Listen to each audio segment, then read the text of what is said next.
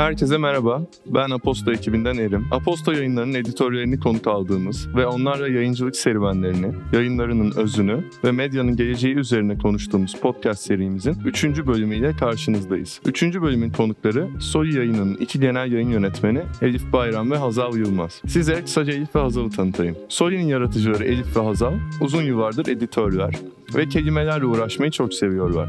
Elif Aposto'dan önce farklı yayınlarda dijital yayıncılık bölümü yürütücülüğü üstlendi. Dergilerin seyahat, yeme içme ve kültür alanlarından sorumlu editörü olarak çalıştı. Hazal ise Aposto'dan önce uzun yıllar boyunca Çok Gezenler Kulübü isimli seyahat projesinin yaratıcısı, yapımcısı ve gezgini olarak üretti. Şimdi ise beraber Aposto'nun lezzetli ve hayat dolu dergilerini hazırlıyorlar. Atladığım şey var mı sizce? Merhaba bu arada.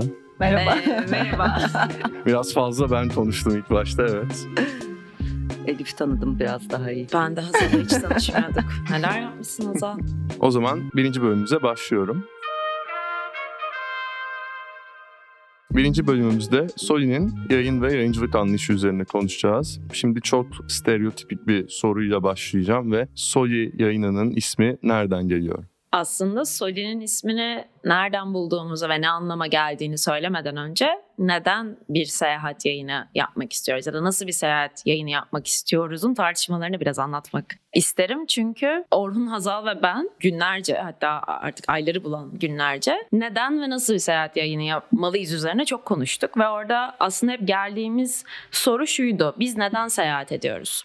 Ya da seyahat etmekten ne anlıyoruz? Ve bu soru üzerinden zaten Soli'nin içerik akışı da ismi de belirlendi. Dolayısıyla bundan çok kısaca bahsetmenin önemli olacağını düşünüyorum biraz. Soli aslında bizim Hazal'la seyahat ederken nelere ihtiyacımız olduğundan ya da seyahat ederken nasıl bir haleti ruhiye içinde olduğumuzdan çıkan bir yayın. O da şu ki aslında seyahat etmek için bir yerlere gitmemiz gerekmiyor. Seyahat ediyor olmak aslında çok uzaklara gitmek demek değil. Seyahat etmek aslında lüks bir kavram olarak şu an günümüzde karşımızda bir şey. Özellikle bütün bu enflasyonlar, kurlar, bütün bunlar devreye girdiğinde ama aslında yaşadığın yerde dahi gezgin olabilirsin. Bu bir hayata bakış açısı, bu bir e, tutku, bu bir varoluş biçimi. Dolayısıyla Soli'nin ismi de tam olarak bu felsefeyi ve biz neden böyle bir yayın yapıyoruzun cevabını bulduktan sonra ortaya uzun uzun araştırmalar sonucunda çıktı diyebiliriz. Şeyi düşünüyorduk yani bir yere gitmek mi gerekiyor seyahat etmek için? Hep gitmek üzerine kurulu. Biraz gitmek kültürde tüketim üzerine kurulu bir kavram. O yüzden olduğumuz yerde seyahat edebilir miyiz? Bazen yan sokağa giderek ya da yan mahalleye geçerek orada tanıştığımız insanlarla, dinlediğimiz şeylerle, bir işte ne bileyim vitrinde gördüğümüz bir şeyle başka şeyleri kurcalayabilir, kurgulayabilir, anlamlandırabilir miyiz? Yani böyle bir endişe bir yanıyla bir yanıyla da böyle bir istekle çıktı. O yüzden de Soli'nin e, biraz seyahatin de birçok anlamı olduğu için yani seyahat sadece bir yere gitmek olmadığı için Soli'nin de birçok anlamı var. Belki biraz onlardan bahsedebiliriz. Soli'nin bir anlamı Soli yani solo'nun pluralı yani tek başına değil birlikte seyahat etme kavramı üzerinden bizim bir komünite ve komün yaratma ihtiyacımızdan ortaya çıktı. Bir diğer anlamını belki Elif söyler daha şey olur. Bir düşünmem lazım. Tabii işin şakası. Bir de aslında bu Soli ismine evet bu felsefe çok güzel. İşte Solo'nun aslında çoğulu ama buna nereden geldik dersek Jusoli'den geldik. Yani aslında bir yerin vatandaşı olma hakkı dan gelen bir kavram. Artık o kadar işte nereye aitiz, neden seyahat ediyoruz, olduğumuz yerde de seyahat edebiliyoruz aslında. Bütün bunları sorgularken o bir yere ait olma hakkı ya da bir yerin vatandaşı olma hakkına bir şekilde geldik. Orada da aslında Jusoli'yi bulduk. Sonra Soli'nin anlamlarını araştırdıkça aslında cazda da işte aynı anda aynı e, neydi? Evet, aynı aynı anda yani bir melodinin başka enstrümanlar tarafından aynı anda çalınması anlamına geliyormuş o da. Sonra sol aslında güneşten de hani devam eden bir şey. Yani ismi bulduktan sonra o kadar çünkü isimle ilgili büyük bir sıkıntı yaşadık ki dört kişi sanırım hesaplamıştık o zaman 47 saat mi ne Soli'ye isim bulmaya çalıştık. Bir sürü şey düşündük. İşte geçmişe döndük. Antikite yani şeyde böyle Roma zamanındaki işte Meksika'daki bir takım imparatorlukları araştırdık. Nereden neyi bulabiliriz? Balık isimleri, kuş isimleri yani böyle sonsuz bir araştırma şeyimiz oldu. Benim evde üç tane göçmen kuşlarla ilgili kitabım var. yani Soli'yi yapmak, daha doğrusu Soli'nin ismini bulmak, Soli'yi yapmaktan daha uzun bir süreçti galiba bizim için. Ama bunu bulduğumuzda da böyle hepimiz bir anda hani öyle bir an olur ya bir de hep birlikte bir şey bulmaya çalıştığında bence baştan itibaren muhtemelen sen buraya geleceksin ama ben şimdi açmış gibi oldum. Yani birlikte bir şey üretmenin ihtiyacını biz baştan gidermiş gibi bir şey yaptık. Yani ismi bile dört kişi bulduğumuz bir yayın Nın editörleri, yayın yönetmenleri vesairesi gez, gezginleri olduk. Tam da dediğin gibi aslında biraz önce biraz üstünden geçtik ama o noktaya değinmek istiyorum. Burada sen en başta şeyi söyledin Hazal. İkinizin farklı şehirlerde bu yayını başlattığınızı söyledin ve yani ikiniz bu yayının ortak yayın yönetmenliğini yapıyorsunuz. Farklı şehirlerde oluyorsunuz çoğu zaman. Hani bunun getirdiği zorlukları ve belki de eğlenceli noktaları biraz sormak istiyorum size. Ya aslında zorlu olduğunu söyleyemem kişisel olarak. Yani Hazal'ın da bana katılacağına eminim. Yani zorluktan kastımız e, Zoom'da yaklaşık böyle 7 saat süren toplantılarsa ki biz bunu zorluk olarak pek görmüyoruz. O yüzden bir zorluğu bence yok. Aksine çok fazla artısı var.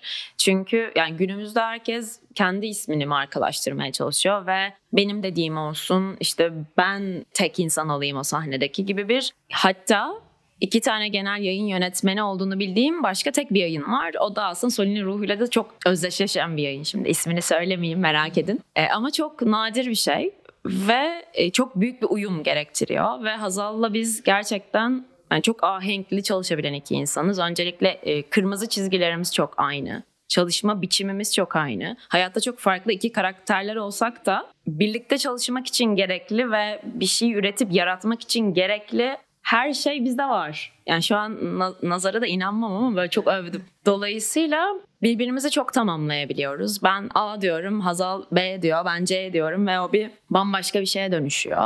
Ya biz birlikte yazı yazabiliyoruz ve bu çok nadir bir şey. Yani o introların çoğu aslında benim başladığım, Hazal'ın bitirdiği, sizin hiç farkında olmadığınız bir sürü bir arada yazdığımız şey var. O yüzden hani yazı yazabilen iki insan bence hayatta birlikte her şey yapabilir. Böyle de bir iddiamız var. Ya, evet ben de tam söylediklerini düşünüyorum Elif'in. Yani ben çok uzun yıllar tek başıma çalıştım. Ee, bunun en önemli sebebi biraz ekip e, yani bulamamam demeyeyim de kendimi de bir yere ait hissetmememdi sanırım. Biraz Aposto'nun içerisinde olduğumdan ve Soli yarattığımızdan beri yarattığımız şeye bir aidiyet duyuyorum. Yani onun içerisinde bir şeyin yani yazıyı hani ben ya da Elif bile yazsak bile biz ona Soli olarak imza atıyoruz. Çünkü hani tabii ki bazen bireysel yazdığımız şeylerin altında ismimiz görünebilir ama hep Soli'nin ruhunu düşünerek üretme peşindeyiz ve o ruhu da zaman zaman tartıştığımız şeyler. Yani bu hani ahenkle çalışıyoruz ama tabii ki tartışıyoruz. Hani aynı düşünmediğimiz şeyler oluyor. Bazı noktalarda hani ufacık şeyleri saatlerce konuştuğumuz bunu böyle mi yapsak diye daha dün başımıza gelen işte şimdi mesela bir iki yeni yayın daha hani birlikte yapıyoruz. Ee, oradaki tarihleri böyle mi yazsak şöyle mi yazsak diye bile hani 25 dakika işte Aposto London'ı şu an yapıyoruz. Hani Tate böyle yazmış, Barbican böyle yazmış, öbür böyle yazmış diye yani bunların bir araştırmasını yapıp karar veriyoruz. Bence o yüzden çok nasıl söylesem benim aradığım hani birlikte bir yazının başına benim başladığım Elif'in devam ettiği e, sonunu birlikte yazdığımız bir sistemi oturtabilmek çok bulunamaz bir şey gibi hissediyorum ve bazen bunları Zoom üzerinden yapıyoruz. Bazen birbirimize yolluyoruz o devam ediyor şu cümleyi işte şöyle yapalım diye. O yüzden hani birlikte çalışmanın getirisi olan en zor şeyi bile yapabiliyorken biraz uzakta olmak da bence hani birbirimize yeni şeyler katmaya sebep oluyor ve Soli'ye tabii ki daha yeni şeyler katmamıza sebep oluyor. O yüzden zorluğunu bilemedim ya. Beraber gezememek belki yani işler büyüdükçe ve Soli hani başka yerlere de açıldıkça belki bölünecek olmamız zorluğu olabilir uzun vadede. Çünkü her şeyi belki birlikte yapamıyor olacağız. Bilmiyorum bir, bir aklıma geldi zorluğu bu olur herhalde. En büyük zorluk ayrı kalmamız olabilir. Evet. ne güzel. Yani dediğin aidiyet meselesine ben de çok katılıyorum. Bir insanın yaptığı bir işte, hele sizinki gibi kreatif bir işse gerçekten kendini oraya ait hissetmesi lazım. Ve bu aidiyet kavramı bence yayının özünde de var. Hani mahalleyi tamamen mahalleli üstünden değerlendirip o kişinin aidiyeti belki de temel olarak bir yayın yapıyorsunuz. Bu konsepti nasıl oturdu yani? Bu mahalleyi spesifik bir mahalleliyle eşleştirme fikri nasıl oluştu sizler için? Bir gece tabii ki her hikayede olduğu gibi e, bir gece saat 4-5 gibi artık uzun uzun yaratıcı tartışmaların döndüğü ama bunun bir toplantı olmadığı bir ortamda dedik ki ya biz mahalleleri mahallelilerle tanıyalım. Bunun şöyle bir sebebi var. Nasıl çıktığı hikayesi çok daha eğlenceli. Belki Hazal oradan devam eder ama bunun e, sebebi yani yine felsefi olarak tartışıp geldiğimiz şey. Yani oturup şey demedik. Evet bir seyahat yap- yayını yapalım ve mahallelerle ilgili olsun ve mahalleliler de anlatsından ziyade Aslında her gezginin ya da her varoluşunda kaşiflik olan insanın ki bunlardan bunları biz solitan diyoruz. soliciler olarak. Her solitan aslında sokağa çıktığı her an yani yaşadığı yerde de etrafına sürekli merakla bakan yani varoluşu aslında gezgin olan yani sadece uçağa ya da trene ya da bir araca binip bir yere gittiğinde gözlerini açan değil de yaşadığı yeri sahiplenen, merak eden, onun üzerine hikayeler kuran ya da var olan hikayeleri toplayan aslında insana yönelik bir yayın yapacağımızı zaten yayının felsefesini konuşurken karar vermiştik. Dolayısıyla o insanlar bizler de olduğumuz için o hedef kitle biz ne arıyoruz ve biz nasıl yaşıyoruzdan aslında ortaya çıktı. Biz yaşadığımız yerde dahi gidip esnafla nasıl gidiyor diye konuşuyoruz ve sadece enflasyon çıldırdığında değil ya da fiyatlar arttığında değil gerçekten nasıl olduğunu merak ettiğimiz için.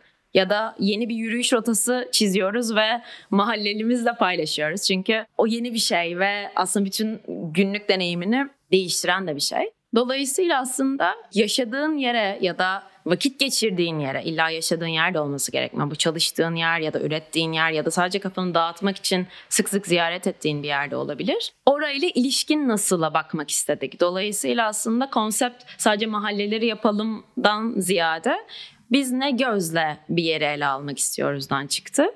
Buna ek olarak da aslında bir şehir, genelde hep şehir rehberleri var. Yani ya da işte ülke rehberleri bile var ya böyle kitaplar var. Ama bunu biraz indirgemeci buluyoruz. Çünkü aslında her cadde üzerine bile bir dergi yapılabilir ki böyle bir dergi var. İyi ki var. Dolayısıyla çok daha küçük ölçekte nasıl yaşadığımıza bakalım istediğimiz için aslında o felsefi tırnak içinde tartışmalar ve edebi tartışmalar bize öyle bir noktaya getirdi diyebiliriz ama getirdiği nokta ilginçti değil mi Azal?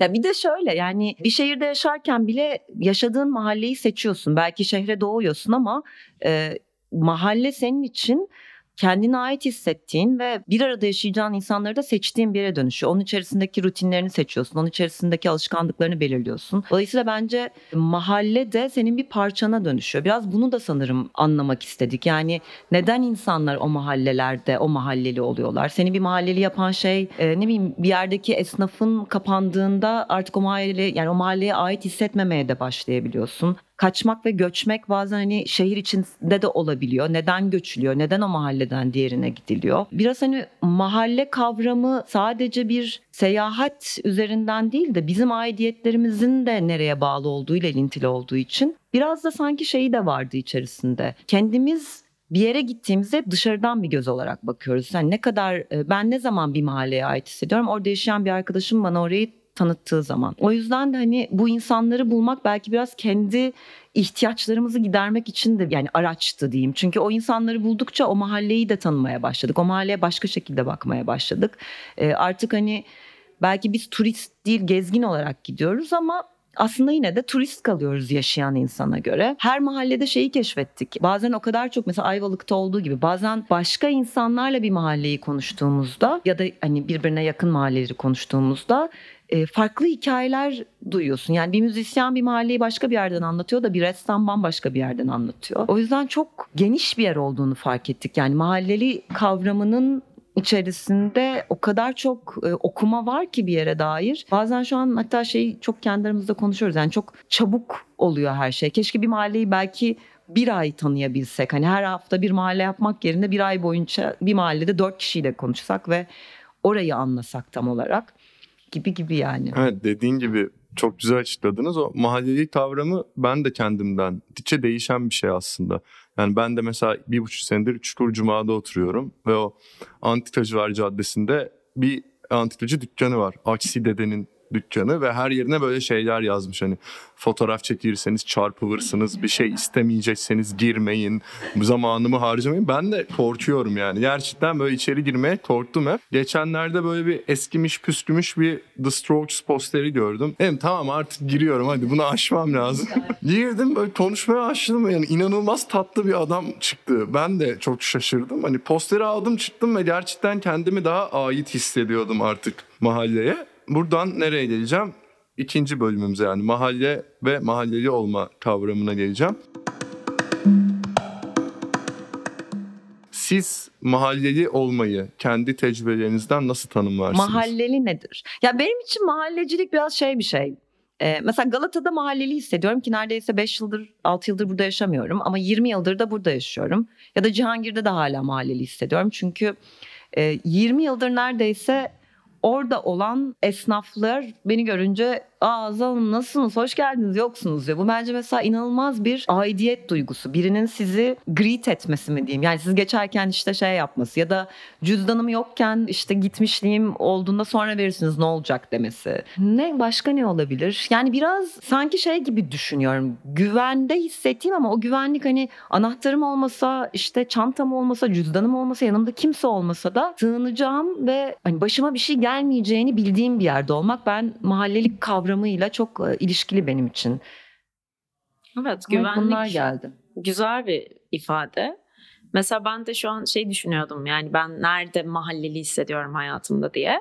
Aslında hayatımda hiç yaşamadığım ama sık sık gittiğim bazı şehirlerde bazı mahallelerde bile bunu hissediyorum ki muhtemelen veresiye yapamayacağım ya da esnafını o kadar iyi tanımadığım ama hani o köşedeki kahvecinin hala durduğunu ki İstanbul en çok sanırım değişen bu anlamda şehirlerden biri. Geri kalanlarda o kadar sık bir değişiklik olmuyor. Ama bir şekilde sanırım yaşanmışlık beni mahalleli kılan şey. Yani orada illa evimin olması gerekmiyor ya da yıllar geçirmiş olmam gerekmiyor ama belki hayatımın çok anlamlı bir bir ayını orada geçirmiş olmak bile orada yarattığım anılarla yani o mahalle sokaklarıyla, dükkanlarıyla yani ağacıyla, oradaki tiplemeleriyle benimle konuşabiliyor ve kafamda bir hikayeye temas ediyor ve yeni bir hikaye oluşturabiliyorum gibi görüyorum mahalleliliği. Yani aslında işte şey kısımları Hazal'ın anlattığı işte o tanıdık olmak, güvende hissetmek ben bende mesela bundan geliyor. Dolayısıyla ma- nerenin mahallelisin dediğinde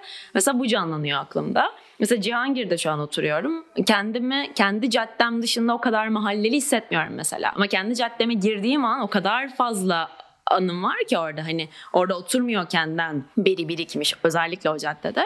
Dolayısıyla o cadde mesela benim mahallem gibi hissediyorum ama mesela üç arka sokak burası neresi ya? Burada böyle bir apartman mı vardı bile dediğim olabiliyor ki yani hayata hani gezgin gözüyle bakan bir insan olarak bile bunu söylüyorum. Diğer yandan uzun yıllardır yaşamadığım ama geçmişte yaşadığım bir mahalle de hala evim hissettiriyor. Sanırım yaşanmışlık mahallecilik yani orada üretmiş olmak Bir de şey de biz Soli'de böyle çok ara ara aradığımız kelimeler var. Mesela bir takım durumlara kelime arıyoruz. Bunları duyuruyoruz falan böyle bir kelime bulursanız bize de söyleyin diye. Mesela tam Elif'in şu an anlattığı şeye aradığımız bir kelime var. Yani bir yere ilk gittiğinde kendini evinde hisset, bir sokakta bulmak duygusuna. Çünkü bazen tam olarak hani o kendinde olan mahalle duygusunu bir yere gittiğinde ha burası benim bana ait gibi hissediyorsun. Ve ilk defa gittiğin bir şehirde de bunu hissedebiliyorsun.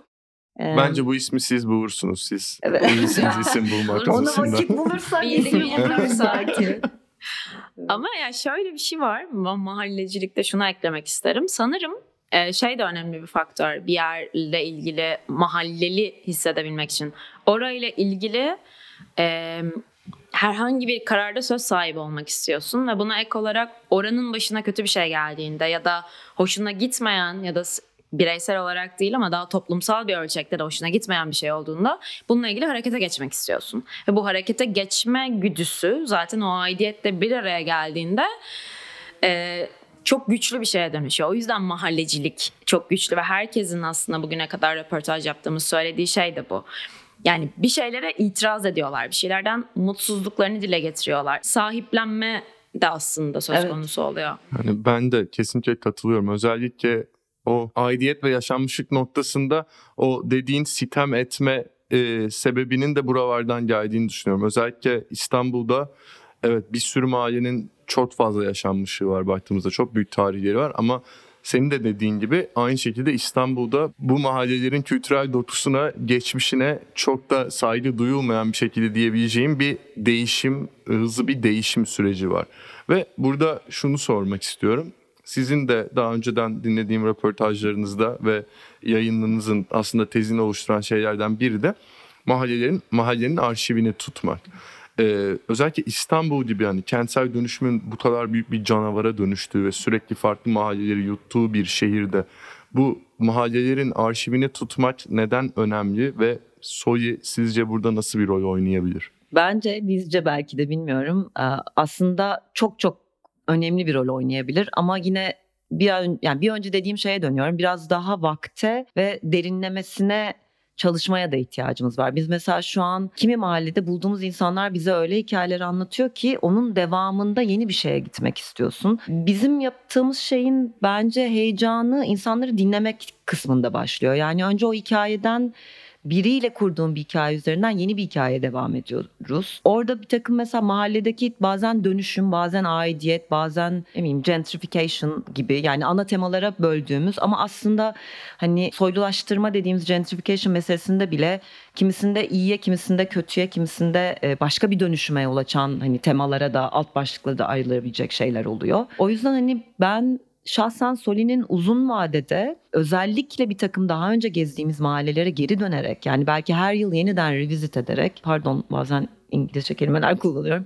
E, yani yeniden oraya geri dönerek e, hem bizim içerisinde geçirmiş olduğumuz yolculuğu hem mahallenin içerisinde geçirdiği yolculuğu hem de oradaki mahallelilerin hani farklılaşmasıyla birlikte başka işte komünlerin başka ağların nasıl baktığını neleri dönüştürebildiğini çünkü bazen umutsuz bir yerden gibi konuşuyoruz ama ben insanlarla konuştukça demin Elif'in söylediği şeyi algılıyorum. Yani insanlar kendi mahallelerine sahip çıkmaya başladıkça o dönüşümün parçası olmak için de çaba gösteriyorlar. Yani işte bunu Büyükada'da gördük. Küçücük şeyler gibi görünen şeylerin işte ne bileyim geri dönüşümün nasıl mümkün olabildiğini e, ilk aklıma o geldiği için onu söyledim. İşte Londra'da bir mahalle yapıyorduk. Hani başka bir ülkeden başka bir mahalle ama imzayla bir şeylerin dönüşebileceğini. E, yani insanın aslında kendi yaşadığı alan ve o alan büyüdüğünde dünya üzerinde bir ederi ve bir fikrimin bir hakkım olduğunu düşünme fikri bu anlamda bence çok çok önemli. Ee, bunu Soli'nin hem eleştirel hem de bazen umut veren şeyler anlatarak başarabileceğini düşünüyorum. Çünkü bazen de çok eleştirmekten elimizde olan ve yapabileceğimiz şeyleri kaybediyor hale geliyoruz. O yüzden insanın hani bir mahalle ve bir mahalleli dediğimizde bir insanın bir dönüşümün içerisinde önemli bir yeri olduğunu da hatırlamış olduğumuzu düşünüyorum. Evet, çok güzel anlattın. Yani üzerine çok söyleyecek bir şeyim yok sanırım.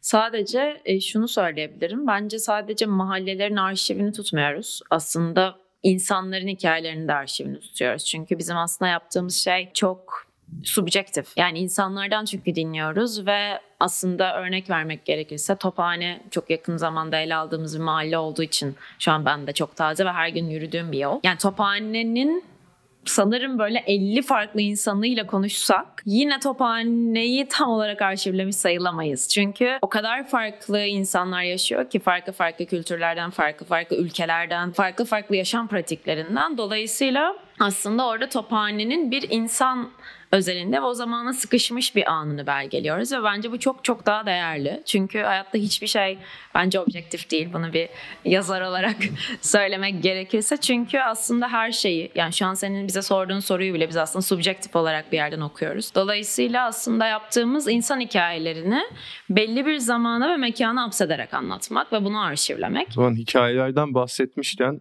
biraz da sizin yaşadığınız hikayelere dönmek istiyorum. Yani siz bir sürü farklı mahalle gezdiniz. Bir sürü farklı ülkede, bir sürü farklı şehirde. Yani bu gezileriniz sırasında başınıza gelen en enteresan şey neydi? Şimdi burada anlatılabilecekler var, anlatılamayacaklar var Elim. e, aslında enteresan bir şeyler hep geliyor başımıza. Çünkü her zaman özellikle çok sık ziyaret etmediğimiz yerlere gittiğimiz zaman çok şaşırtıcı hikayeler öğreniyoruz ve Hazal'ın dediği gibi bizim ufkumuzu açan bir şeye dönüşüyor. Ama tabii ki komik şeyler de oluyor, olmuyor değil. Ee, ya da örnek veriyorum biz bir mahalleliyle tanışıyoruz ve onunla bir röportaj yapıyoruz evinde. Sonrasında o evinde bizim de gelişimizin şerefine bir parti düzenliyor oluyor. Ve orada bir sürü yepyeni mahallelilerle tanışıyoruz gibi e, güzel şeylerle de bitebiliyor. Bozcaada'ya giderken onu anlatalım. Bozcaada'ya Ha, evet. giderken otobüse binmiştik.